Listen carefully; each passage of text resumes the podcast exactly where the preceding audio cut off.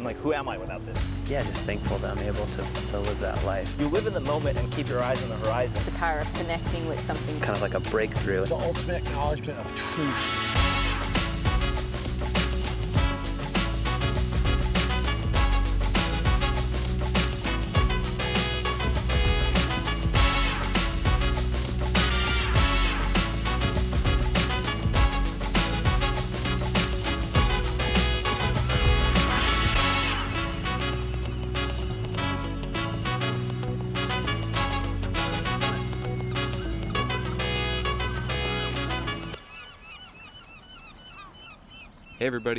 Welcome back to the Offshore Insights Podcast, where we share captivating individuals and stories connected by water. I'm your host, Stephen Luth, and I'm stoked to have you join us. It's great to touch base with all of you again, and I hope you've had an awesome and enjoyable summer season, or winter, I suppose, depending on which side of the equator you're on. While I am aiming to achieve a regular cadence of consistent episodes and content in general, I've had some recent life developments arise and as a result, I've had a few too many moving pieces at one time for me to stay on top of my production consistency. After all, this is truly just a passion project for me, and sometimes you gotta shift priorities to heed the lessons and opportunities that life has put on your doorstep, and or pay the bills. But nevertheless, we're back, and I've got a great episode in store for you today. I have a few more very exciting guests and episodes to come as well in the near future, so I hope you will join us for those as well. And please remember to tell a friend about the show or share something you find interesting from the episodes. In today's episode, I catch up with an old friend of mine, Zach Plopper. Born and raised in Southern California, Zach has spent his life enjoying the pleasure of riding ocean waves all around the world. As a surfer, he has competed globally at the professional level and has written for publications such as Transworld, Slide, Surfer's Path, and others. This life spent immersed in the elements led to a natural gravitation towards other ways to celebrate and protect the environments he loves so dearly. To begin, he earned a BA in Urban Studies and Planning from UCSD and later an MA in Urban Planning from UCLA. In a slight twist of fate, Zach wound up sharing a surf session with the founder of a young but prominent local nonprofit named Wild Coast. Shortly thereafter, in 2008, Zach joined the Wild Coast team as the Wildlands Conservation Program Manager, helping them to conserve over 50,000 acres and 35 miles of coastline on Baja California's Valle de los Cirios Pacific coast.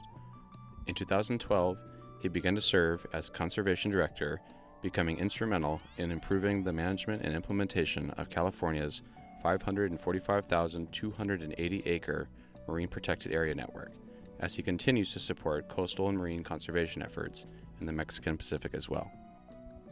In our discussion, we cover a wide range of conservation and environmental topics that Wild Coast works to address, and we take a dig into the psychological soil of our culture and collective humanity where there resides an unsettling amount of questions and concerns about the future of our planet and our role as a species within it. I'm not going to lie, there are certainly moments within the episode and aspects of this subject matter that are grim and can leave one feeling disturbed and uncertain about the future, to say the least. But that being said, even as a self described optimistic realist, on a good day, I was able to find some seeds of optimism and glistenings of positive light at the end of the tunnel by the time we finish our discussion, so don't give up faith too soon.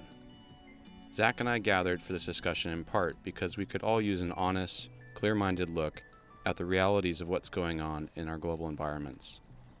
Additionally, I believe it's imperative that we learn to sit openly with the discomfort that facts and truths expose us to, and really examine our connected nature with the global communities and the species of our planet.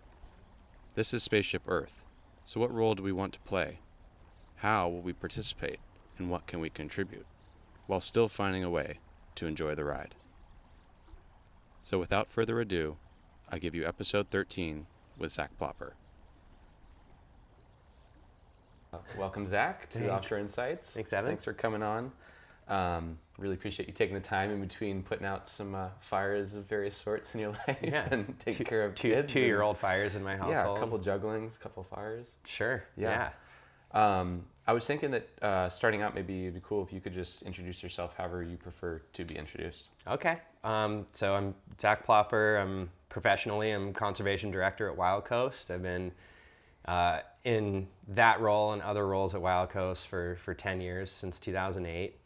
Uh, that came about after studying urban planning as a graduate student at UCLA, and before that at UCSD, and being a lifelong surfer and absolute fan of the ocean and fan of traveling and having an incredible opportunity um, at Wild Coast to kind of put those all into practice professionally uh, while helping to conserve coastal marine ecosystems and wildlife uh, with a, a, primary focus on the US and Mexico. But we have uh, hopefully our projects influence other places and have more of a global impact. Seems like you did pretty well to combine all that. yeah, it's uh, that's quite the hybrid niche that you wound up uh, finding yourself in as far as a surfer alone. Yeah, it. Yeah. Um, I find myself extremely fortunate. It it was uh, 2007 or 2006 when I was trying to figure out what I'm gonna what I'm gonna write my thesis on as a graduate student, and I ran into Serge Dedina, who's executive director at Wild Coast, founder of Wild Coast, out at Trestles one day. Um, we were kind of talking about what I'm studying, and, and Wild Coast was just getting started to look at a really remote region in central Baja, California, and Mexico uh, to protect this vast coastal desert wilderness region against an onslaught of threats stemming from the Escalera Nautica project, which was the nautical ladder. It was a, a, a major coastal development plan to put marinas, 20 some marinas up and down the Baja California Peninsula, including a lot of these points in this region. And And this was happening right when you met her, or it was about to begin. yeah, it was just just getting started and What are the odds of that? yeah.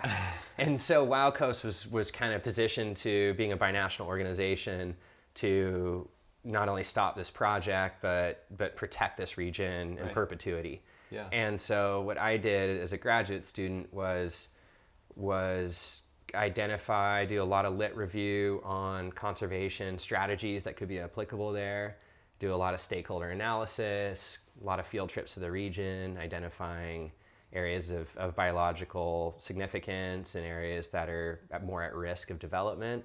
And oh. then that 70 some page document led to my position full time at Wild Coast in 2008 and was also kind of our guiding document to get that project Wow. going.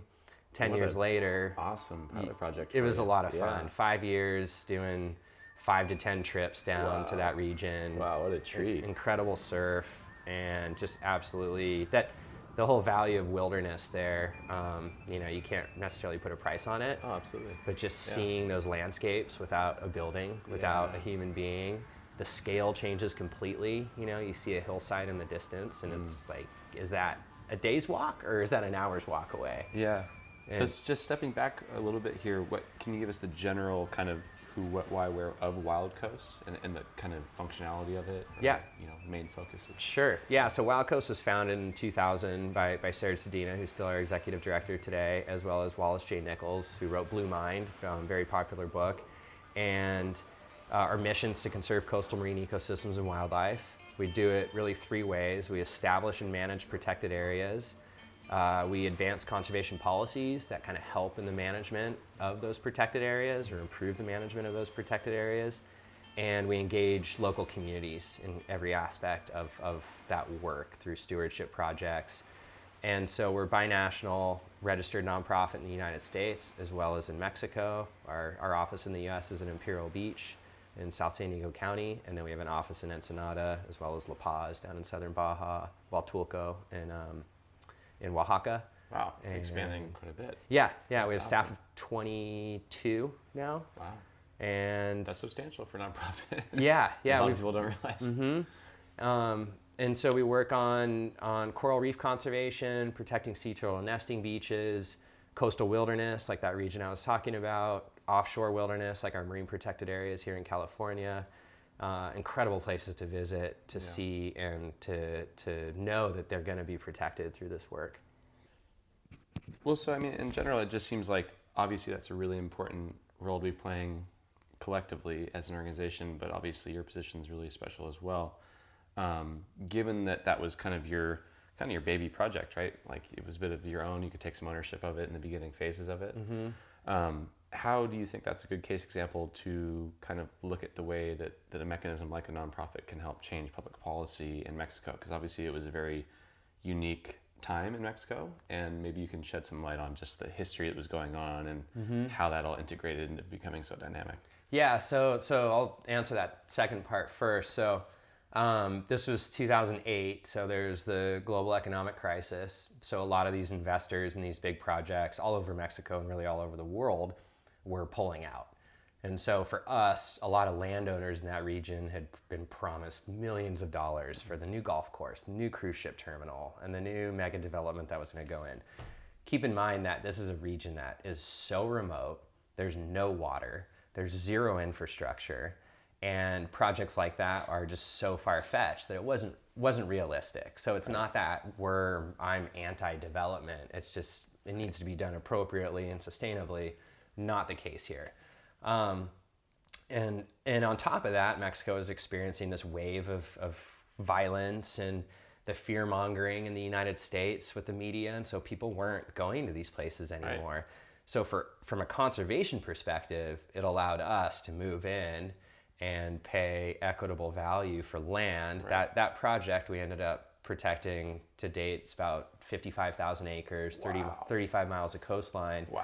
Mostly through direct land purchases, um, a couple conservation easements, and those are those are voluntary agreements with landowners that that restrict what they can and can't do on their property um, for the purpose of conservation. Right. And sometimes there's a financial incentive paid with that, but mostly um, direct land purchases. So, Wild Coast um, Mexican division outright owns the titles to those lands, Gotcha. so it's not like a U.S. entity owning Right. that land. Yeah. And we set up our And can it still be seized back by the government at, after a certain point, or is there restrictions on the ownership? The, the restriction on the ownership is that is that not we can't develop it. Ah, yeah. yeah, yeah, right. But there's the stipulations going into it. There's stipulations going into it, and it's actually the interesting thing about these threats to important ecosystems in Mexico. A lot of these areas are already protected through some sort of federal protected area. Really?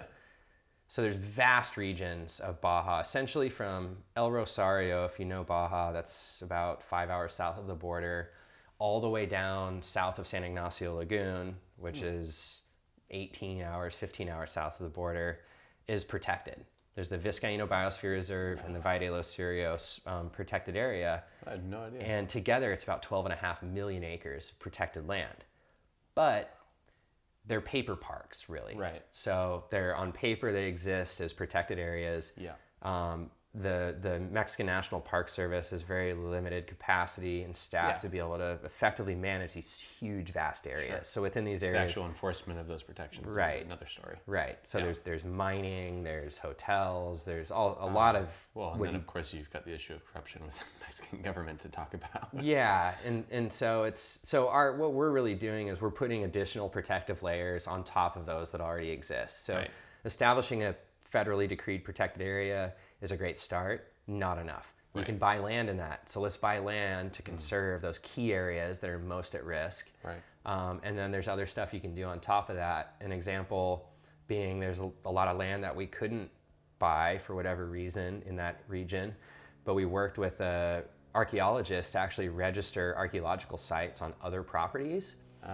And so now, if, if someone wants to develop that property, they need to get an added layer of permission from the That's National. Archaeological A Institute. buffer in there. Right. So it's it's never ending. You got to add layer upon layer upon layer. Wow. And the same goes here in, in California, United States. So Right, the right. example with with um, with trestles, and I'm sure we, we can right, talk that about that later. example, yeah. State park.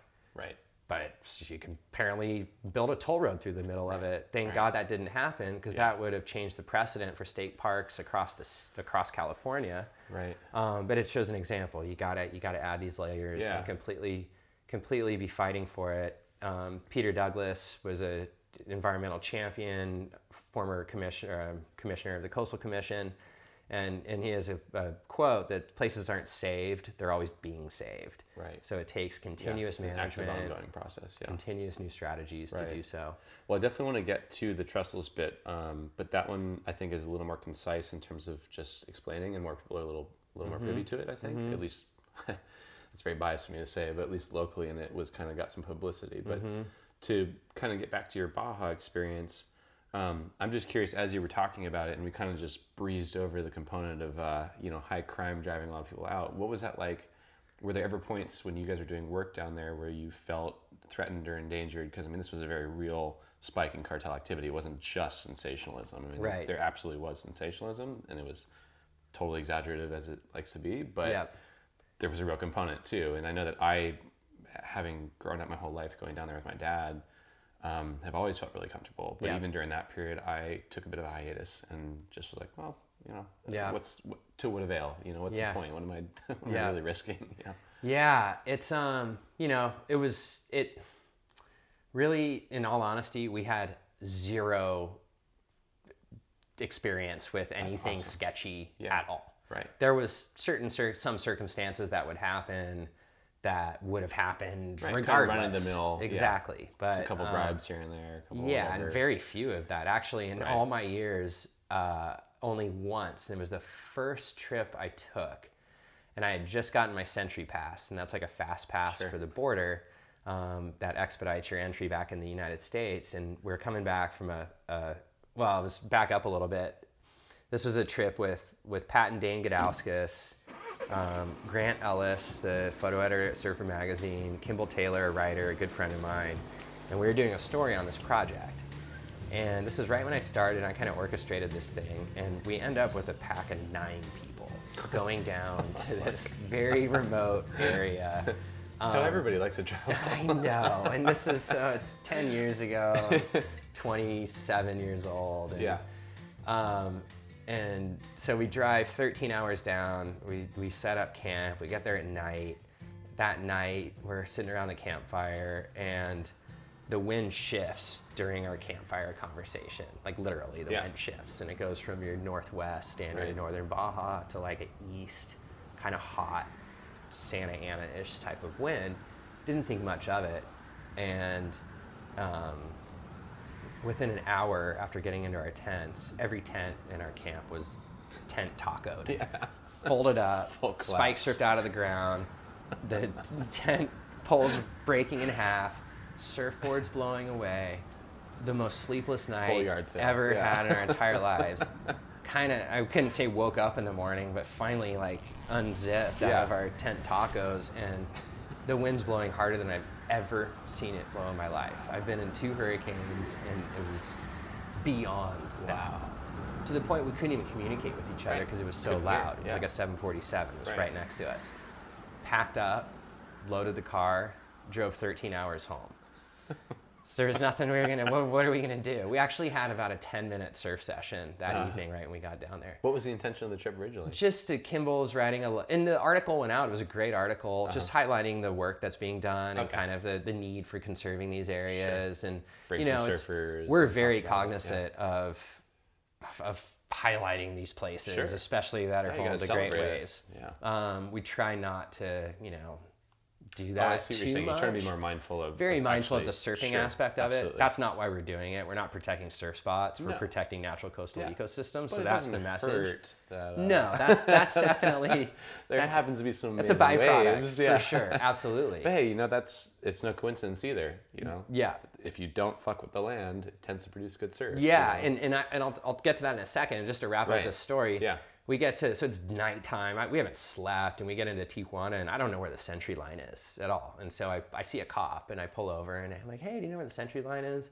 Boom, sixty dollar fine for parking in the road and this and that. And I never that. could find the SENTRI Line that night. End up waiting in a two and a half hour border line, and um, that was the only time I've been bribed in, Really? in Mexico. Was that was that one trip? Wait, literally, Yeah. the only time. Mm-hmm.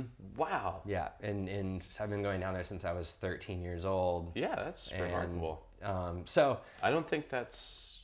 Uh, I think you're in the lower percentile of people who have Could only be. been had to do that. and I'm re- very aware of where I'm going, True. when I'm driving. Yep.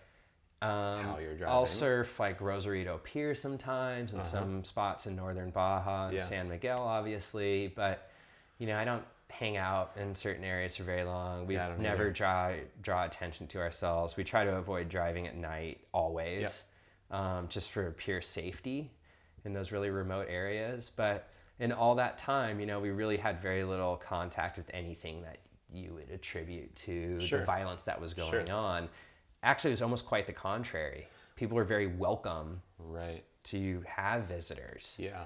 And it was Well, the need was much greater for that little little burst of you know Totally. local economy or and it was it was really surfing and the growth of the wine region in the Valle de Guadalupe, inland of Ensenada, that kind of kept tourism alive Right. during that time. Right. And we're looking at like tw 2008 to 2013 was really that period. right. Um, until things got a little bit better. Right. And now it's, you know, booming down there. Wow. Surfing. What an amazing um, opportunity, though, just the way that the, the timing of all that came together, like you said, that it happened to coincide with these events that obviously no one could have predicted and or had anything to do with in terms of influencing that, but really worked in your guys' favor. I mean, you clear out all the people that, you know, were creating blockage for what you would have been dealing with had they not, you know, or had they stayed rather. yeah. That's quite a fortunate turn of events for you guys. Yeah. to- well, shouldn't say fortunate. Well, yeah, was- there's a lot of Sure. downside, but, but that's certainly a silver lining, I think. If yeah anything. definitely it gave us Yeah. a great opportunity and you know it um it a lot of it happened all at once and from a surfing perspective i mean that was five years of surfing even san miguel with Right. less than a Almost handful of out. people out Yeah. And I was- remember that. It was yeah crazy. wild Yeah. and it was, it was almost like one day that i remember in particular that we were heading down it was kind of those classic like northern baja gray days Uh-huh. and and the waves were firing and there was no one out from the border to San Miguel and it was really when all those stories started coming out Yeah. we're like wow this is the new reality that Right. same day was the outbreak of the swine flu oh, epidemic the Yeah, H1N1 Yeah. and Mexico was kind of at the epicenter of that Right. so on the trip back all the toll attendants had masks on and we're like what's going on they're like oh the swine flu we're like whoa and it was almost like from that day forward it was dead Yeah. there was nobody going down the lineups were empty. I forgot that also coincided. That was definitely a compounding factor. I remember there was a d- definitely a turning point. Yeah. Yeah. And so, you know, I'd say we're on the other end of it. Unfortunately, there's all sorts of chaos going on down there right now with the Honduran, Yep. the, the migrants, and Tijuana being um, not thrilled with the fact that one, all this attention's being drawn to their city, that there's a couple thousand people seeking asylum in the U.S. that are going to be in Tijuana maybe for the rest of their lives. Mm-hmm. Right. Um, is what happens with a lot of Yeah. migrants that go through there. Across. Yeah. And so, you know, it's there's a very negative light shed right Sure. now. Yeah. It's intense. Very intense. I, I just was down the other week right after I got back from Ireland, and um, it was palpable. Like there was a different kind of uh, feeling in the air a bit, you know, so to speak. And I don't normally notice that when I'm down there, but Yeah. it was kind of like there was an intensity that was a little bit, you know, ratcheted up. yeah. Yeah.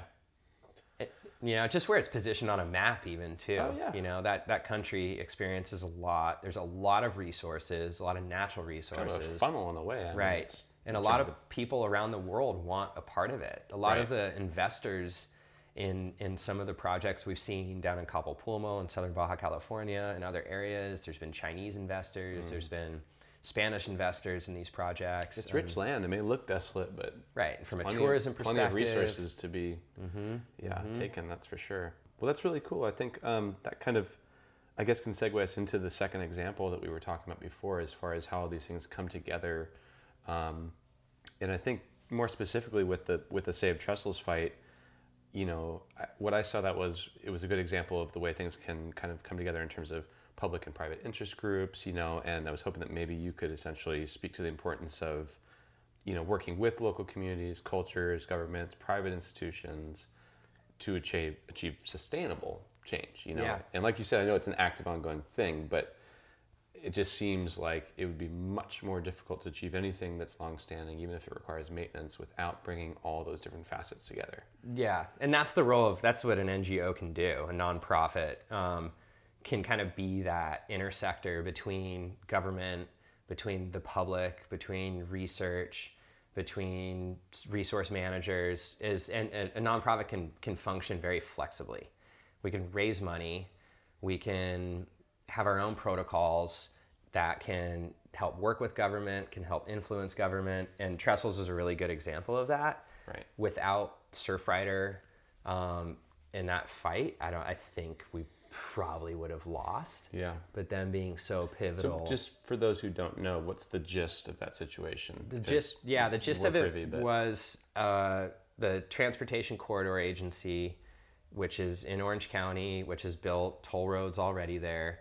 um, wanted to extend a toll road from kind of eastern Orange County to the coast and connect with the, the I 5, which is our major north south freeway here in, in California, um, right at Trestles, uh, right within the San Onofre State Park, within the San Mateo watershed, and just upstream from Upper Trestles and, and, and Lower Trestles, which is just to the south of it, and, and both very influenced by the natural functions of the San Mateo watershed. And this was going to go over a very important indigenous cultural site.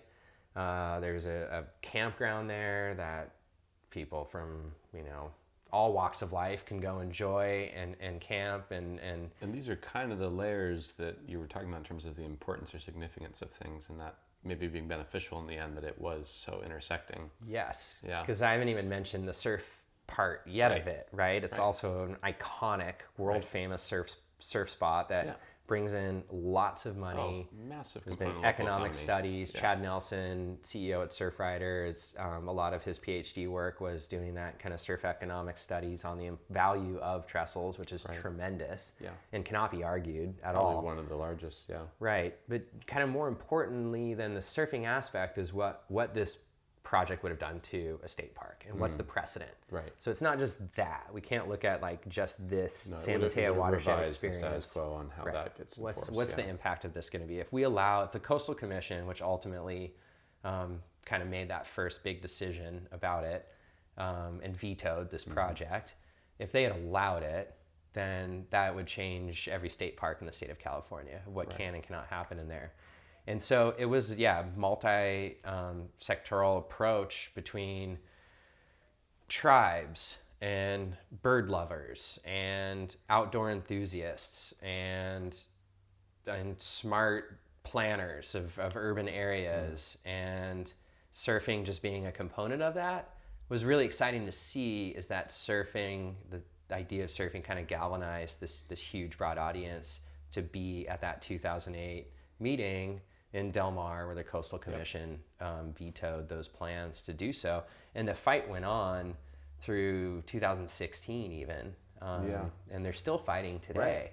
Oh yeah. to- well, as you said, it's it's rarely saved, if ever. Yeah, truly. right I, to me, you know, reflecting on it as just as a surfer, that that's to your last point about how the surfers were part of the galvanizing component. Like, that's why it's such a pride point in my mind as a surfer to be associated. You know, I, I whatever I showed up to a few of the events. Not, and it's not that I feel personally, you know, responsible, but it's that I'm proud to be part of a community of surfers that finally was also a catalyst as well as a galvanizing component because it's not usually the case. I mean, it's very common that there's activism within the surfing community, but rare that it gets condensed or um, you know coordinates to a point in which you actually have a real component that can galvanize a broader community on land.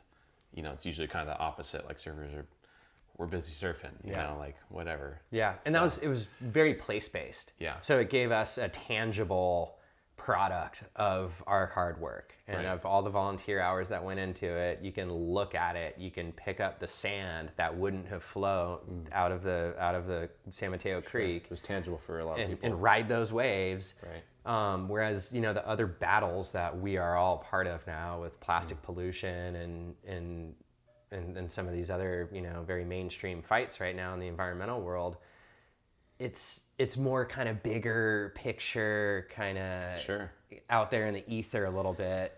Yeah, it's just far enough away to Right. not be taken seriously or, immin- or uh, imminently. Yeah. But we should applaud ourselves for the, for the efforts that we did with, with banning, you know, uh, plastic straws, having plastic straws upon Mm-hmm. request in California, and doing municipal bans of plastic bags across the state. Like, yeah.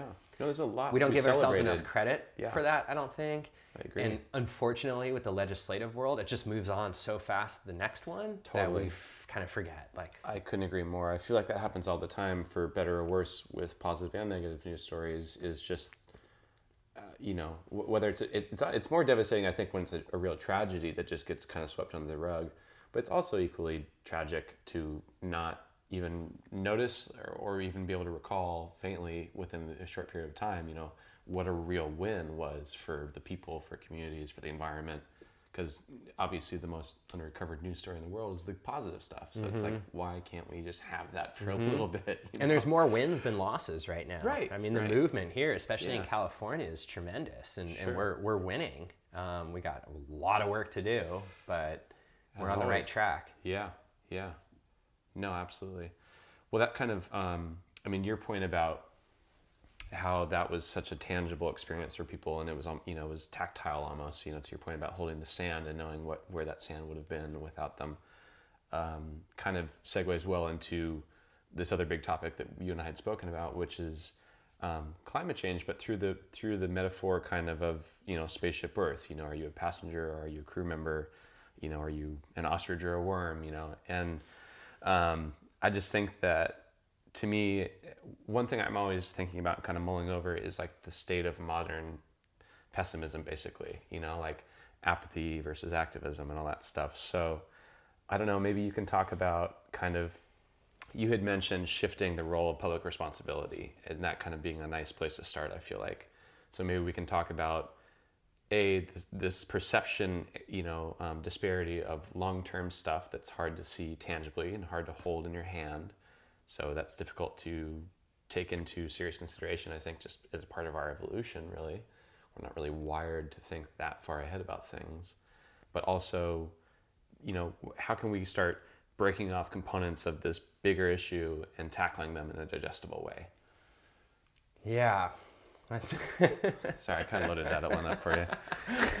well, Um, ju- just start with the with the spaceship Earth component. You know, Yeah. to your point about long term versus you know uh, more tangible stuff in our immediate future that we can see and appreciate. Yeah, I mean, just to start with that, it's it's humans in general right now. I don't even. It's not even that we're passengers on the spaceship Earth that is careening into the sun. we're partying in the back of the plane, and there's a couple, a couple like Kiribati and the Maldives and low-lying island nations that are in coach, just gripping onto the handlebars. Right. like guys can you get up here um, pilots we're on fire in the back Yeah. too and underwater and and yeah. it's i mean it that's sure it's it's an exaggeration we're not literally careening into the sun but, no, but I think that's important to point out because uh, you know we have. This is getting a little grim about it, but like in terms of our perception of like the downfall of the world or you know any kind of Armageddon or fallout, it's happening already. I mean, these things are already actively happening. Some components of them in certain parts of the world. We just we're not living it yet here. right and we're not living it like right this second but you But can't the process is. Yeah begun. and, and you Yeah. can't so i mean with with climate change and it's you know the argument we first we need to address climate change denialism Right. and we need to get rid of that Absolutely. and we need people to more understand and inform people more of the realities of this and it might take a reframing of the issue let's call it fossil fueled climate disruption okay because the argument oh the climate's always changing Right. sure it's always it's always changing yes it's changing No, over it's true. It's kind of a euphemism almost. right but it's changing over thousands of years Yeah. what we're seeing is changes in decades Yeah, and that has never that has not happened before Right. so sure there's ice ages and then there weren't ice ages and then it was warm and then there was no life on earth and then there was all these extinctions and Yeah. now we're in the sixth quote unquote sixth extinction Right. there's been a lot more than six extinctions Right. there's been micro That's just the ones that we can. yeah, talk about, microbial clearly. extinctions that we don't even know. But we're in the anthropogenic extinction, the, the Holocene extinction of, of this epoch of humans on Earth. And there's die-offs to the scale where there's greater extinction than there is speciation. So these, you know, populations of animals across the world are, are, are dying and not being Yeah, repopulated. biodiversity is plummeting. and- yeah. Right. And it's it's we'll try not to be too Sure. pessimistic Yeah, here. yeah. We'll, we'll round it off with. yeah, some, we'll find some, butterflies positivity at the end of this, the but well, we really need to address that. And Yeah. um, Well, so we had kind of even joked about it in comparing it to flat earthers, you know, and how um, I, well, I'm just going to say it straight up. I hope no one who's listening is one, but it's frankly a fucking joke if someone says that. Like, and it's just, it's, you know, not even, uh, it, it's unreal to anyone that considers that for a moment. And yet, why is there such a difference in the perception of something like climate change? You know, I mean, it's so blatant. And why is it so far fetched? Is what I don't understand. Why is, Is it so far out? you believe so most people believe in whether they like to believe it or not they believe in science okay you can ask a climate change denialist do you want a cure for cancer Right. in this future do you want more fuel efficiency for vehicles or a, a more streamlined vehicle do you want planes to fly it's all science that's all science and the science behind climate change is very proving and I wish we learned. I wish I wish we knew the indicators to look for decades ago, and we would have called things. We would have approached it differently, and it wouldn't be so much alarmism. Um, Al Gore wouldn't be this kind of like cartoonish character in this play of, Right, of, of climate caricature, yeah. change or climate disruption caused by humans. But then again, it's really just kind of human nature that, that suppresses it, isn't it?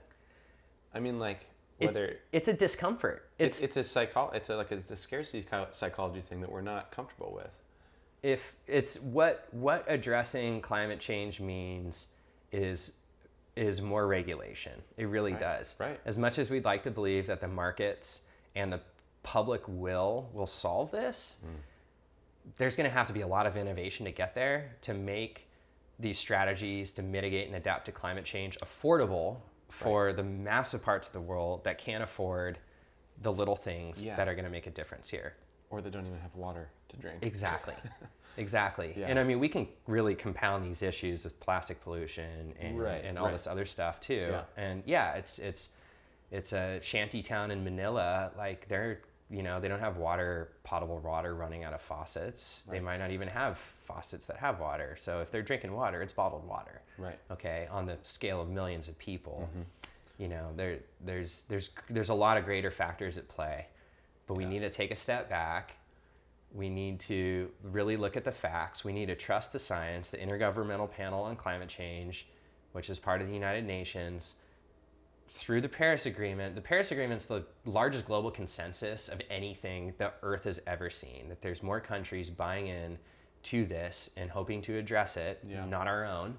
Maybe the people hope to, but our leadership does not. Um, and so It's incredible. it's incredible. It's Yeah. on a global scale. We're not just talking developed countries. We're talking across the board. Right. And different countries set their targets. And some of these low-lying island nations are setting higher targets. We need to reduce our emissions by this much Right. because they're going underwater Right. and they see it. And they're looking at us, who's partying in the back of the plane. Can you guys come up and, and be part of this table Yeah. um, and part of this discussion and understand that this is real? But we just cracked a cold one, so Yeah, thank goodness. so it's if so the, we set this two degree two degrees Celsius target by 2030. Yeah. The the Paris Agreement. This the recent research from the IPCC, that's the Intergovernmental Panel on Climate Change, says two degrees is too much. 1.5 degrees is really where we need to go. And just since pre-industrial times, we've already warmed the atmosphere a degree. So we got a half a degree buffer to get to that point. Now, in order to achieve that, we need to decarbonize the global economy. We need to stop using fossil fuels, and we actually need to scrub the atmosphere that the carbon's already out there. I don't think we're going to get to that. I don't think we're going to get there. I don't. But the difference between two degrees, which is a let's shoot for that, Yeah. and 2.7 yeah, degrees. We'll. Yeah. Yeah, 2.7 degrees means coral reefs are gone around the world. That's half a billion people that rely on coral reefs for fisheries, that live in communities that are buffered by on island nations that have coral reefs around them that buffer hurricanes and storm surge. Um, the massive tourism industries that exist, like all that's gone. Summer ice in the Arctic, gone. Polar bears, gone. Um, that's a big difference. That's just 0.7. That's from Yeah. 2 to 2.7 degrees Celsius. All this stuff is real. We need to approach it differently. We need to frame it differently. We don't need we shouldn't be afraid of it. We just need to deal with it. Yeah, right. Sorry, that's the only reason I was laughing because I'm just like, oh my god. Even when I hear you right now, and I know these things, but to hear you say it so clearly, Um, We, have, we, so- we have the capacity to do it. yes. We, we really do. yes, we do. And, and We're gonna be okay. I think humans, in this technological world that we live in, and we have our smartphones, and we think, oh, we're so disengaged from the natural world. Right. Like as a think of humans as an organism that we're so disengaged, we can't get there. We can't we can't reintegrate ourselves with the natural Yeah. world, which just isn't true. Humans have been around for 300 something thousand years. Right. We converged or diverged our way out of Africa 30 to 100,000 years ago. We only Yeah. set up sedentary lifestyle 10,000 years ago. no, And even We recently, we lived very close, intertwined to the world. It hasn't been in the past 10 years that we've been stuck on our phones. yeah. So it's, Oh, well, it's yeah, in our system. The natural world and the understanding and the ability to uh, experience joy and wonder about it is very special to humans. Beavers don't care or seek to wonder why their river's drying up, right? They just move and find fish somewhere else. Yeah. We do. We have the capacity to be like, okay, our river's drying up. Why? And we can do something about it. Right, and that's the real that's the real tool we have is that consciousness that appreciates and is self-aware of those appreciations. Mm-hmm. Yeah. No, it's I, that's it's a great point, and um, it kind of it, it makes me think a lot about how I feel like one of the big pitfalls of the messaging and communication from mostly environmental groups I'm just thinking of, but um, nonprofits in general when ta- when tackling a difficult issue, basically a difficult reality that is bringing things to someone's attention. They don't want to deal with it. It's unpleasant. Um, I think it, it's accentuated a little bit more in the environmental world because, in my opinion, to be frank, scientists don't know how to talk to everyday people, so to speak. And they'll be the first to admit that. Right. So I think that a lot of it gets lost in translation in terms of the emotional, sentimental components and making it more relatable. So I mean, I guess what I'm getting at is like how do nonprofit groups, environmental groups communicate messages in a way that is still empowering and activating and not leading people either further into an existing path of kind of disparity or, or pessimism or mm-hmm. Surrender, um, you know, if not creating that for them. You know, so ha- yeah, how do we how do we balance that message? Yeah, and, and with scientists too, they're very wary of hyperbole. They're Right. not going to go, you know, and make these kind of more grandiose statements about something if it's not deeply rooted in their science. And so it's a it's a absolutely unbiased perspective, Right. Which can suck all the emotion out of it. Well, there's the art of communicating the science. really. Exactly, and that's Yeah. really important, and that is a, a, a role that NGOs can play. And what we've really shifted at Wild Coast, our storytelling to be positive. Hmm.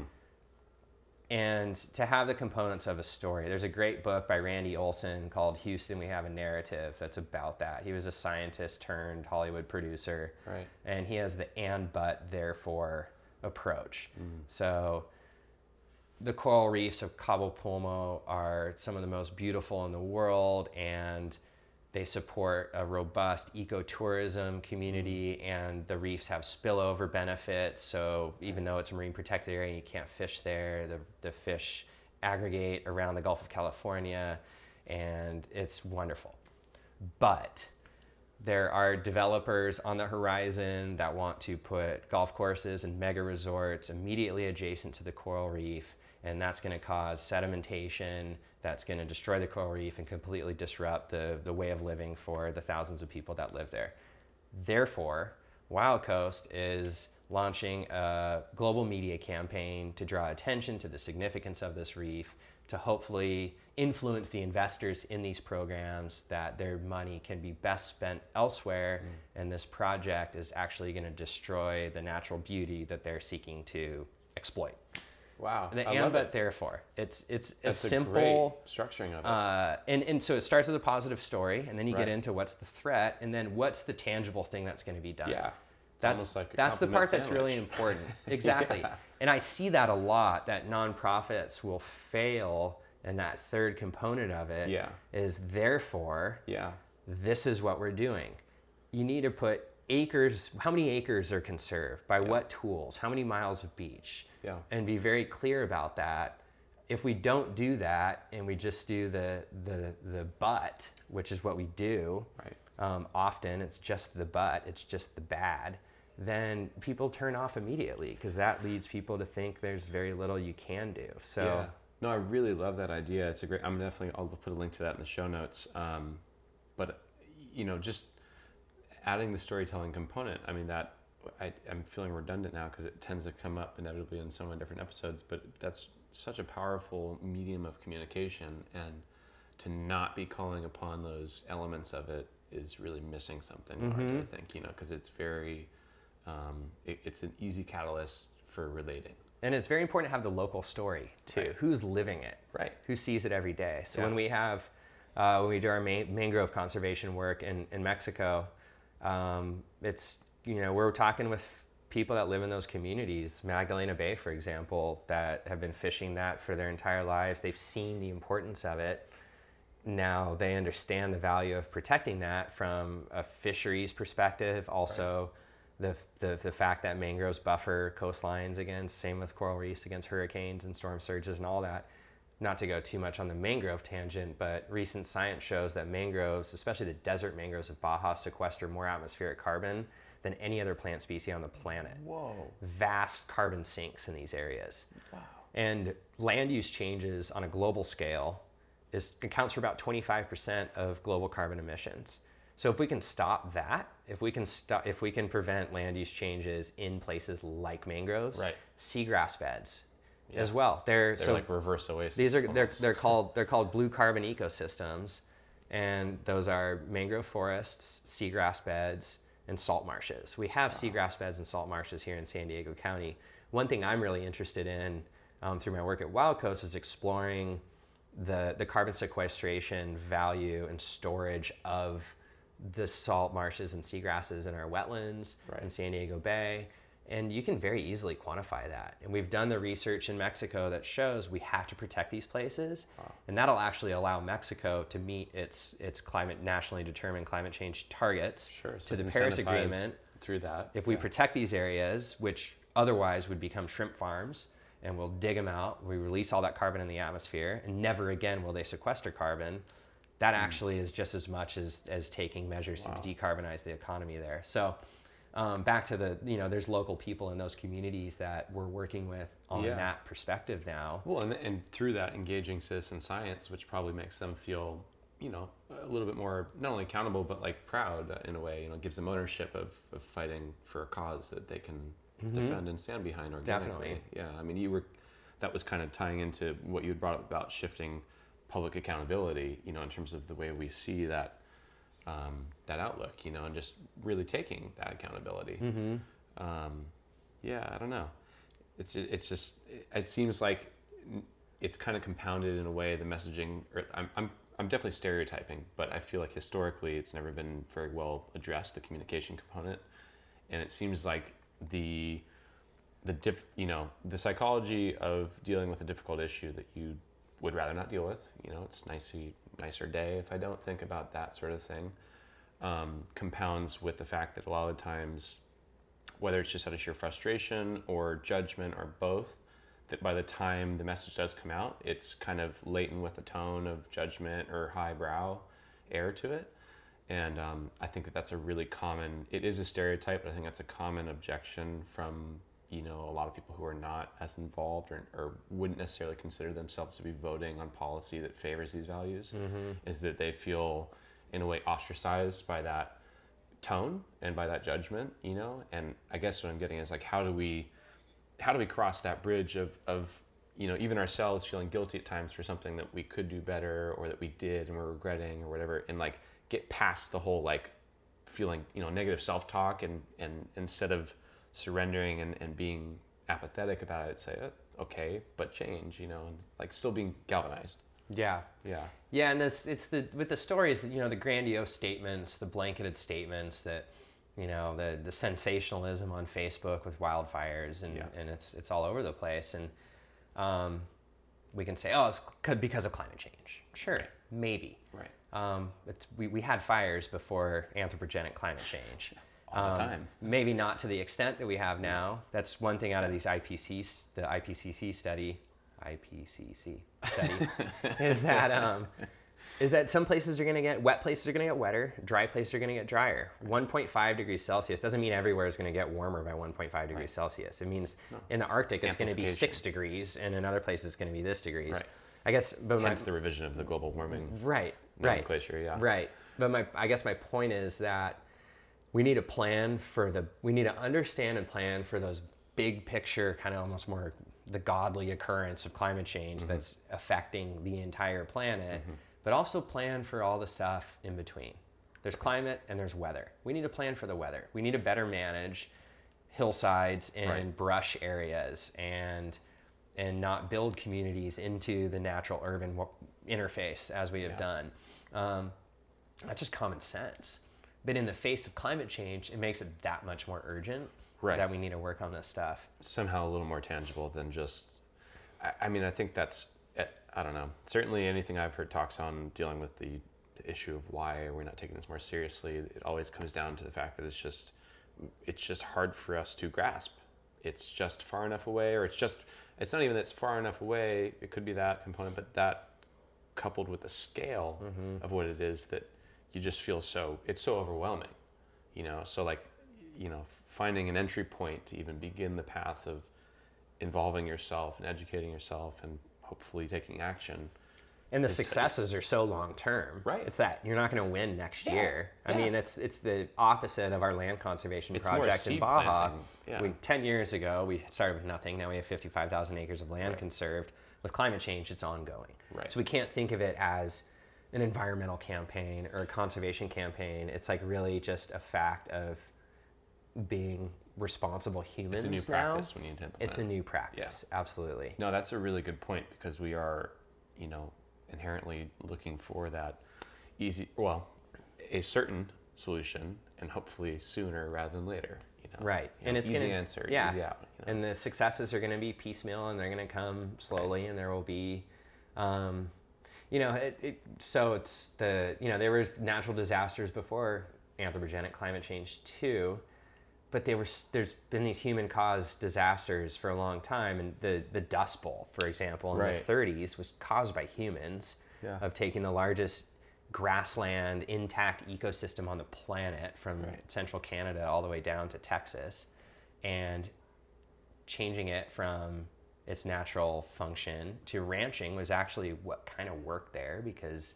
Right. it maintained this grassland to agriculture and very unsustainable agriculture and that cost that caused wasn't until the 50s or 60s that some of those areas was were that long? recovered but part of FDR's New Deal to help address that were conservation measures. So it was actually, you know, there was, a was more failure and a success. Yeah. And so we looked at, you know, the people that there's a book called The Worst Hard Time. If you ever like I love reading books of like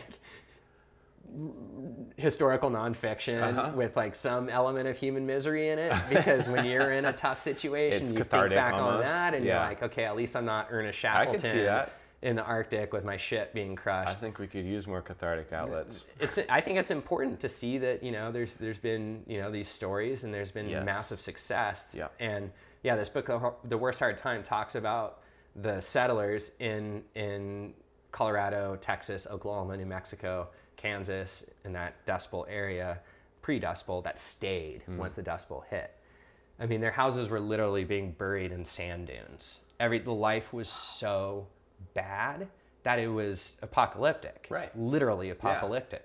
And now, you know, not now, but there was recovery from that. Sure. And and now there's it's it's back. You know, it's you know there's no shortage of problems in the Midwest, but um, there's a success story there that at its worst point would have seemed like the world was ending. Right. It was for those people. And and people have always. I mean, I think that's another kind of common, um, somewhat of a crutch that people who are arguing in defense of their objections to climate change science or whatever it is that like well people always say it's the worst you know whatever. My grandfather or my grandmother went through this and my great great went through that. And it's you know they're always saying it's the you know what i mean? Like that whole argument of like it's purely anecdotal it's you know it's hyperbole it's whatever. And that's such a slippery slope at the same time you know? Like like in other words so important to know and have that perspective that things have been really bad before and we recovered. Things are really bad now, so likely we will recover. But let's not use that as an excuse to just assume things will recover. Right. Especially at the scale of the, of the threats that we're dealing with now. Right. And for someone that has two kids, like I want my kids to be able to go snorkel a coral reef and go or go surf over one. Breathe the air. Exactly. yeah, let's just start with Um, Right. normal human things. right. Yeah. Well, what do you think? Um, I'm just thinking in relation to all the messaging and, and kind of shifting the consciousness of our culture. And um, what, what role do you see social media either having played thus far, for better or worse, in relation to environmental policy um, or even just awareness? Uh, and how do you see it as a possible utility? Because it's just one of these things that has really shooken up um, so much of the you know the cultural core of, of the whole world, but the, social interaction, the dynamic in society in terms of how we um, attribute values to certain groups and all that kind of stuff. So yeah, Yeah, I mean, I think a classic example, a really good example, is you know the whole fight for against plastic pollution, single-use plastics. Yeah. Um, that there wouldn't be this awareness because I think what kind of galvanized that movement, and especially in the surf world, and we can look at the World Surf League, for example. Um, and it was really it's this year they you know these guys have been going and women have been going to Indonesia and surfing and they've seen the plastic pollution problem there explode. Yeah, and now that Yeah, social Bali. media has kind of it's really disseminated that message and brought a lot of imagery that's very powerful on the issue. And it's gotten them these surfers part of the world surf league more aware of it and at the this year's event in bali it was the big message was i can't believe this issue and i mm. can't believe how bad it's gotten fortunately that galvanized the world surf league to help play an active role in in plastic pollution policies here in California. They were already going, and the WSL has joined on to that effort. And through their social media campaign, they can have a broader influence to get more people part of that effort, which has resulted in some major successes, which we talked about earlier with plastic bag bans, polystyrene bans, statewide straw ban, which is just common sense. Mm-hmm. Everyone has seen that video of the sea turtle with Oh, the yeah. plastic straw through its Yeah. nose. Yep. I wonder without that, would we, you know, No, that's a great point. I think that the, it's funny because I wasn't even necessarily thinking specifically the visual component. I was just thinking the nature of the networking and the way that you interact in terms of how accessible and widespread it is. that But- too is very important. Well, yeah, but I mean, I would say equally, if not more so, is the visual component because it made me think of the way that, you know, for example, that um, wartime journalism affected what happened in Vietnam. You know, and then it had it galvanized this whole population of people because they, in a more visceral way or a more empathetic way, at least, experienced that reality, that pain, that suffering, and it was tangible. You know, it was, mm-hmm. it was visible, and of course they promptly corrected, you know, press policies since then in terms of wartime coverage. We don't ever see that anymore because mm-hmm. we all know what that'll do to the war. It'll end it, and mm-hmm. there's too many interests involved to end it now. So I guess what I mean is that in relation to environmental policy seems very appropriate, you know, in terms of the way showing this sea turtle, you know, showing babies like you have this universal human response that can be called upon to use as a tool to actually wake people up. yeah, and it's a little bit contradictory to what I said earlier. Is we need to tell positive stories, but Right. here this horrific image of a Yeah. sea turtle with a straw in its nose, that you well, know, well, we can celebrate the positive, tell a true story, and finish with an inspiring note. Yeah, right? right. And and maybe sometimes we need those. Okay, with with SeaWorld, and for full disclosure, SeaWorld is a, is a supporter of our work, and it was public outcry to whale pra- you know, cap- Yeah. whales in captivity on a global level Yeah. that has led them to kind of to end those practices Right. um, th- I, you know, not to get too much on the SeaWorld topic, but No, that's a really interesting one. from from like an animal recovery, there's no one like it for Right. rescuing injured wildlife. There was a Guadalupe fur seal there earlier this year. Um, without them, a lot of wildlife would die. Um, and then there's the argument, and I could get you know beat up for this, but you know they do inspire people about these animals that very few of us see in the wild, right? I mean, very few of us are going to see think, polar bears. I think in it's really important that you point that out because almost every issue is way more complex than the initial emotional reaction that you hear about or that you feel even from what's presented to you. And it's not rarely is everything all bad, with Right. a- especially with an organization. So no, anyway, Yeah. sorry to interrupt, but No, I, just, no, I think that's very appropriate. Yeah, and there's there's the inspirational value on it. But back to yeah, the social media, the imagery is very important. The messaging, like you said, is very important, especially now in the digital age. That if there's legislation that needs public comment on, that can be submitted digitally, Right. and those messages can be shared digitally. Whereas in the past, and we still do it today, is letter writing campaigns and someone out in front of Vons with the clipboard and getting signatures and all that's yeah. super important social media can allow us to reach a super broad and diverse and international audience on a lot of these themes too and it's you know that's i think that's the part we need to note is that this california plastics campaign is part of a larger kind of global movement um, that was really i think enabled by social Right. media and the ability to share these images and these stories Yeah. um, that are very significant No, it's a good point. It, it's a global medium, and in, that it, you know, there are no board. I mean, there are borders, so to speak, that you know through algorithms and otherwise, but you don't have the same somewhat arbitrary geographic borders in relation to message sharing. You know, you don't have to go through government approval per se. you Yeah. know. And that can work for positive, and that can work for negative. Absolutely. seeing, you know, with Oh, Facebook and otherwise. and in the same stream of messages you'll yeah, get yeah. you know But at least on this side, you know, if we are looking at the positive side of it, it is accessibility. Right. You know, it's what the internet should be. You And- know, it's unadulterated in that way. God forbid you look at comments on anything. I, I mean, I think that's what we need to stop looking at comments. man. Just Steer stop clear. doing it. No, hundred percent. Hours Yeah. reading people's totally biased, unscientifically based opinions on things like they're fact, and Yeah. it's really sad. That is definitely the inverse. Is everyone has a platform and a strong conviction and a fight to pick, but without necessarily, if at all, being properly educated on the topic. I tell people to call, like when there's issues, particularly with California marine protected areas, which for some reason is still controversial. We have this network of 124 MPAs, over half a million acres of offshore ecosystems are protected. Some people's access to these areas, for the reasons that they want to access them, have been limited.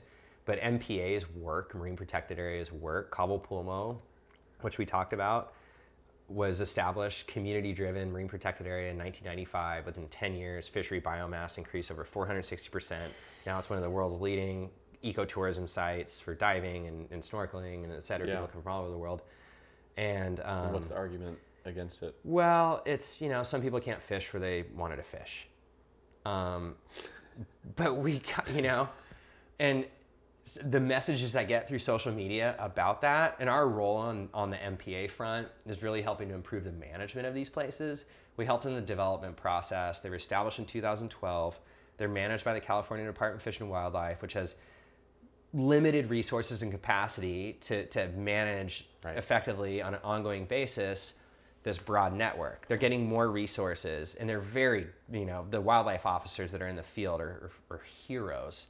Um, they're dealing with, you know, everybody that they approach either has a gun or a knife, basically. It's one of the most dangerous enforcement opportunity jobs Yeah. that there is in California. I'm not surprised by that at all. Um, and so we're working with them, with prosecutors, with state legislators, with researchers, with tribes to get that word out that these places exist, help shape policies that make them make more sense. Right. So I get these messages through social media, and it I, call me. Yeah. Here's my phone Let's number. talk. I've done that a hundred times. Yeah. Call me. No. Let's. This is their MPAs. anyone anyone ever picked Never. Well, one, uh, One. friends that are a little bit distant. but not a stranger. not strangers, Which is really the important. or even acquaintances that who I know well. Sure. But the real work comes in when you have to have conversation Right. with someone that you don't know and you disagree with. And if you're so upset, And to be okay with that. Let's work on be something. Civil, Yeah. To talk. right? To hear each other. It's like they're adaptive the management. problem? But that goes back to okay, these areas are closed for fishing, which they're not. Out here, Swami's, 8,000 acres, marine protected area. Right. You can spearfish. Yeah. You can hook and line from shore for whatever you want. You just can't commercial fish in this area.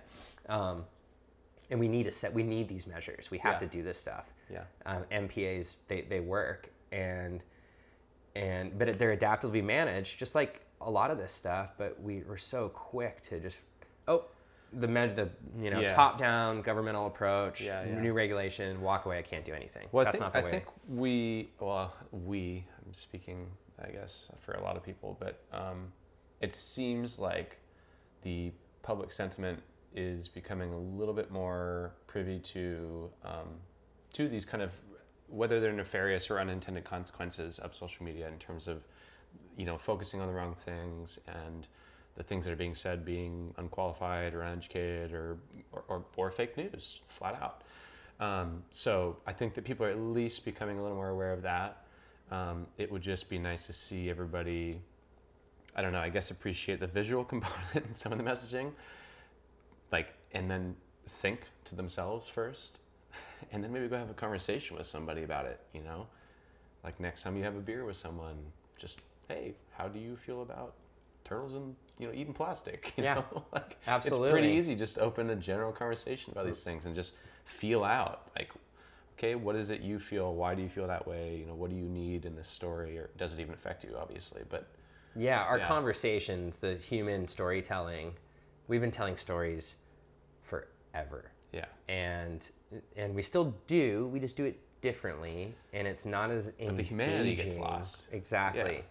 Um, yeah so well it's you know it's just a good reminder that like you said i mean you're, you're out here saying hey here's my number call me like i think that's the biggest or most appropriate and respectful thing that someone can do you know in that medium it's just hey Yeah. le- okay let's talk you know we, I'm and we right need to do like- more of that with yeah, the and not even in a confrontational way just hey totally. if you have questions i'm happy to talk And I have had, you know, some or I want to know what you think. Yeah, what are know your you feel. concerns? Yeah, I want to hear you out. Right. If we can be a link, if an NGO can be a link to the legislators, and you can call them directly too. Right. That's it's democracy, and it's Yeah. amazing how much access we have here. Right.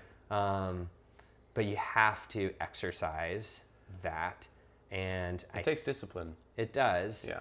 And it's so easy with the bombardment of messaging and the opportunity to waste a lot of energy banging out comments on Facebook that you're, you're tapped out. Yeah, You don't have well, the energy the irony is you're like, oh, this is so much more convenient, so much more easy, and then you just fucking exhausted all this stress, you know, energy, and you're just like, oh god, that felt so toxic. Yeah. You know, like, and there's there's and more you didn't really accomplish anything Right. other than just raising your blood pressure a bit and Yeah, feeling stressed totally. out, you know, and pissed off or and there's more public forums than ever before. right, right. I mean, Coastal Commission, yeah, uh, State Lands Commission, local city councils, county board of supervisors, state assembly, state assembly. You can go to any of those and voice your opinion and galvanize a group of people and a movement that believe in whatever it is that you believe in and try to make some change that you want to see happen. would be nice to see more often. Definitely. Yeah. So just kind of wrapping things up here a little bit, um, what do you see? And, and I don't know if it's appropriate to link this into what I was asking you earlier about um, surf-specific travel, just because selfishly I want to know, and I think a lot of my audience um, can relate to travel of, of various lifestyle sports of one kind or another, but certainly there's a lot of surfers. Um, what do you see as kind of the current role of citizen science within conservation work? and or what do you hope to see the role of citizen science become and maybe we could talk about through the lens of the surfing community Yeah. So I mean, it's the surfers are so close to the natural pulse, yet we are often not aware of the processes that are around us. So we have an opportunity to, when we're sitting there, which is mostly what we do, is sit there, is to think and to look and to observe. And we like to think, oh, we've been surfing this spot forever, and I've seen how the reef changes, I see how the sand changes, but think of more of like a global, kind of a global level. And there's, I don't know of any other pastime where you're dependent on, on a resource that has resource being waves or weather that travels across the entire earth to make what's happening where you are. Swells coming from 3,000 miles away and storms being generated 1,000 miles away. And we're privy to all of that. We need to think about those things a little bit more, Yeah, I think, I and, and spend that time to, to think and to study and to learn about global processes and how it, because you're, you see it. Most of people, most people don't see that stuff. Right. You know, we watch clouds change. Yeah, and, and, there's an intuitive knowledge that emerges with, as a surfer, if, or, or if you spend time in the ocean in general or nature even. yeah. But let's not let it stop there. Then go home and learn about it. Right. right? Learn how are south. You know what? I've been noticing we get way more south swells in the summertime now. Now, like summertime seems to be our Right. big season. We get Yeah. massive south swells and all these hurricanes. Learn about it. Like, Yeah. like really, no, don't read Facebook forums on it, but dive in Please don't. to some find. There is so much scientific journalism out there that is accessible, and we can learn about these processes a little bit more. Yeah. And maybe as and the, the, the, the term is changing from citizen science to community science. Ooh, I like that. And this is really and it's it's and it makes total sense. Why should you have to be a citizen? Sure. You know, it's I was with a group of Citizen is a bit of a trigger word for some people. Totally, it Yeah. is, and it, and, it, and it should be. And I was with a Yeah. group of uh, marine protected area managers from Indonesia a couple weeks ago, and um, this came up, and it's Mm. it's like, can you not engage because you're not a citizen here? Right. No, it's community science. Sure. So, um, Well, and it makes it it makes it that much closer to home because you have a community wherever you are in the world, regardless of your citizenship. Yep. Yeah. And it's it's a huge opportunity and there's so many tools out there now with, you know, iNaturalist is a great Mm-hmm. app that we use a lot with students. Talked Um, about that with Nick. yeah, He was getting me psyched on it. Yeah, it's it's really cool as a plan B from when we can't do the citi- the community science Right, research right. that we hope to do. Then Yeah. okay, let's pull out our phones. Right, right. The danger of that is you get people just staring at an iPhone screen and Well, not at it, what we're yeah. trying to do. But so Hopefully, we they're more conscious about how they engage it. Yeah, I'm sure they are. I think inherently you would be. yeah, and we're we're Like what drives you to document is that you, right. The, you know, the preset is that you love nature. And right Be in it. and we try to spend kind of more time addressing that but i think as surfers we need to recognize our knowledge and recognize mm-hmm. our awareness and step beyond the boundaries of our home break because sometimes we get so worried about that mm. that you know if there's an imminent threat to your home break then boom let's mobilize. Mm. Let's you know let's protect what you want to keep enjoying um, for you and for generations to come. But step beyond the boundaries and think of these global processes and the connectivity mm. that exists in the world that we are we can witness. We see it. I mean i've been watching the smoke from these fires when i've gone surfing and then looking at seeing um, weather reports in philadelphia that has a haze from the smoke from the california fires that right there shows the connectivity of our atmosphere Right. and just being out in the water you witness it you see it gets you to think about these global What we're really processes a little bit yeah. and then maybe that stems to the climate change denialists Right. who we do surf with. Sure. They're out Oh, there. Yeah. Like maybe a majority Unbelievably so, somehow. yeah. And and think, okay, so if you know, but maybe they think it's all fake news. But I think if we recognize these these processes that really exist at a global scale and the connectivity is there, Yeah. then we can start really to make a difference in this long term campaign. makes total sense.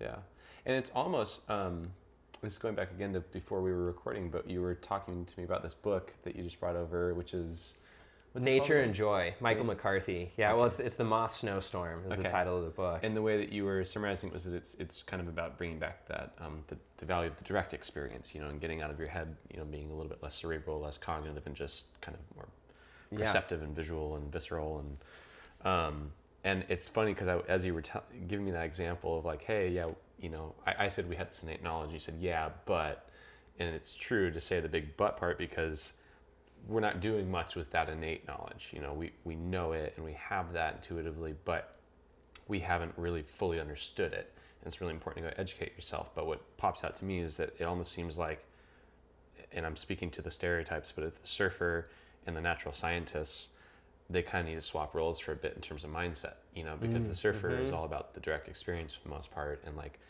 whatever, the presence, the here, the now, you know, mm-hmm. That fleeting joyride at the very end of that, you know, 100,000 mile transition of the cycling storms. Mm-hmm. Whereas a scientist is a little bit too sometimes biased in the way of seeing it as all the systems, but not necessarily appreciating the direct right. All equations to Yeah. the point that it So it's just up. kind of, I don't know why that's kind of a side point, but it just I was just imagining literally like a you know lab scientists you know switching for a day Yeah. surfer and surfer switching you know Yeah, and they're out there. There's the surfing scientists that experiences, one and, of them, and, and- and a lot of them have very kind of noble um, Yeah. professions and they're working on the front lines on a day-to-day basis the scientist side of them kind of keeps them you know a little bit at bay from from broadcasting these Yeah, issues outside the silo. Yeah. right Yeah, well, I mean, uh, Cliff Kapono, who you know, he, he to me is like such a, a amazing d- example. totally one of 'em. He, he's kind of, uh, in my mind, almost like archetypical figure. yeah You know. but he's not afraid to share the story no, but I mean, he comes f- from a from an early age, a very well-educated, well-rounded understanding Mm-hmm. of how things are, but also before that, from an area where he was immersed in nature, and that's really what drove his curiosities. You know, kind of speaking for him, but I think that's more or less where he was going with it when I talked to him. you yeah know. absolutely Um, but anyways, yeah, that, yeah, people can walk, you know, both those lines and wear both those hats, and, and really, it's they're not separate. It's just integrating of two different mind frames, you know, or, or perspectives. Mm-hmm. Yeah, Yeah, it, and it. I mean, it doesn't have to be. You don't have to be a surfing scientist um, right. to to recognize that. And but if you tap into that anecdotal knowledge that is so much a reality, and thinking of like Arctic indigenous tribes and the Inuit, and they've been sharing story on how they live, how how you harvest resources, and how to be um, how to survive essentially for time immemorial now they're sharing that with a disclosure Right. to their youth they're Right. saying this is how we've done things Yes. forever Right. but it's changing Yeah. and it's up to you to figure out because we don't know anymore and so it's And that's an important point too, is we just don't know. we don't know But we, don't do know. a lot. we know a lot and we need to pay attention to the models and the Yeah. trends and listen to the science and why not listen to the extremists why not because Everyone wouldn't you be be, better prepared for the worst Yeah. than underprepared Yeah. I mean, the you know the inner, you know, dark humored Darwinianism in me is like you can't fix stupid, you know, and it's just like mm, be okay if those people didn't keep showing up in this world, but but for better or worse, I- you know, they're human and they deserve respect, and everyone does, and Yeah. we should all have a voice. I hope I hope that our leadership changes, and if we can get more decision makers in office, we being, I mean, everybody, Right.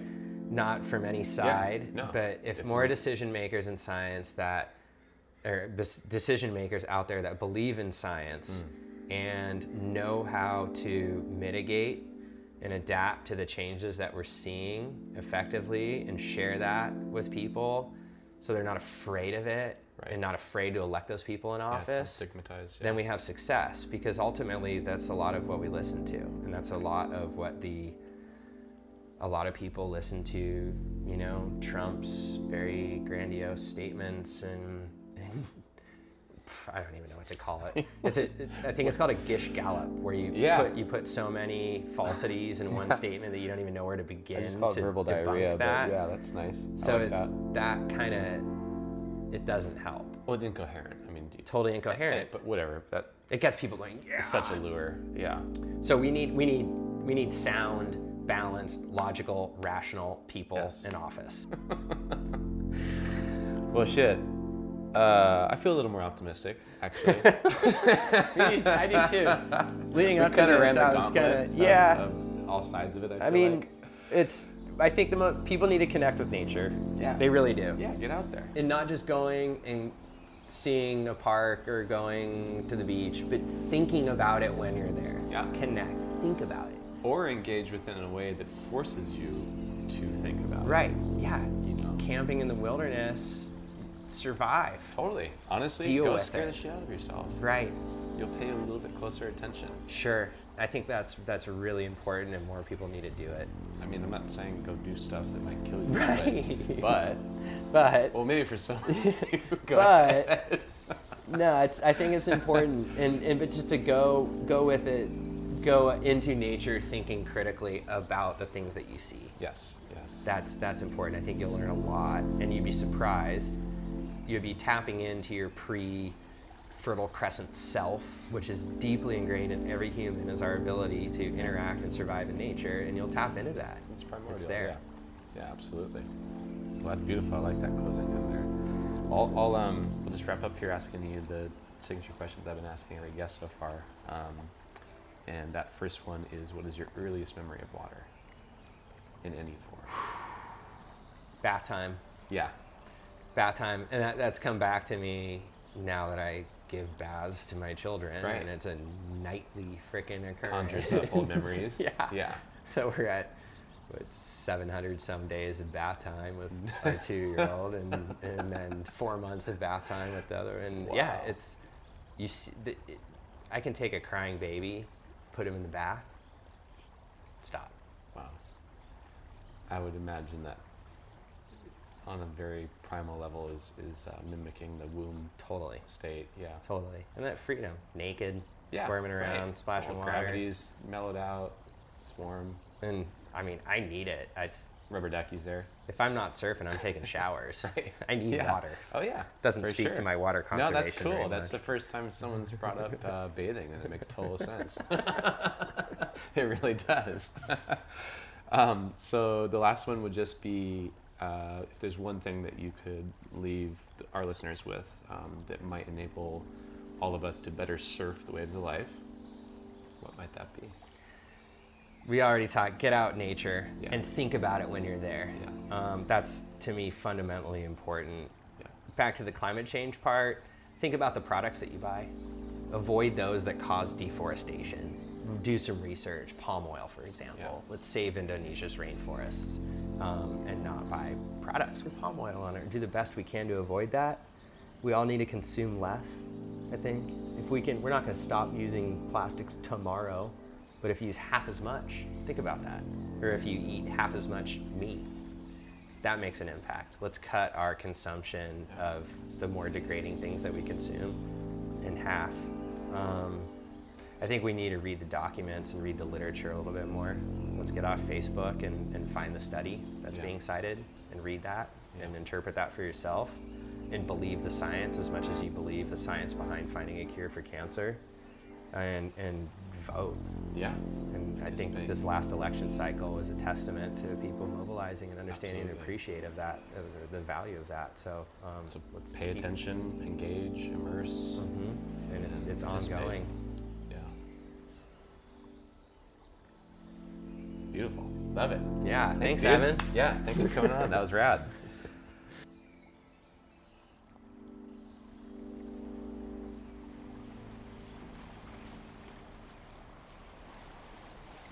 That's going to do it for our show today, everybody. If you enjoyed your time with us and or were turned on by something you heard, please take the time to tell a friend or a loved one. It's listener recommendations and support from people like you that keep this show growing. Special thanks this week goes out to Ryan Claus, who produced our new intro song to the show. Ryan, I love the work you do, and I'm grateful for your skill and generosity, as well as your lifelong friendship. Additional thanks goes out to those of you that have been reaching out with feedback and reviews. It's super helpful to the growth of the show, and I much appreciate receiving the written reviews in iTunes. But mainly, it just makes my day, if not week or month, and truly helps stoke my flame. I love hearing from all of you about what you're connecting with most in each episode, and or where in the world you're tuning in to the show. If you think of it, drop me a line next time you're listening to one, and let me know what's going on in your world. As always, if you'd like to know more about the show or get in touch with me directly, you can visit our website at offshoreinsightspod.com. That's www.offshoreinsights followed by the letters pod.com. Today, I'm going to leave you with some positive vibrations by one of my all time favorites, Mr. Ray Barbee, with Find Enjoyment. Until next time, be well, keep in touch, and enjoy the ride.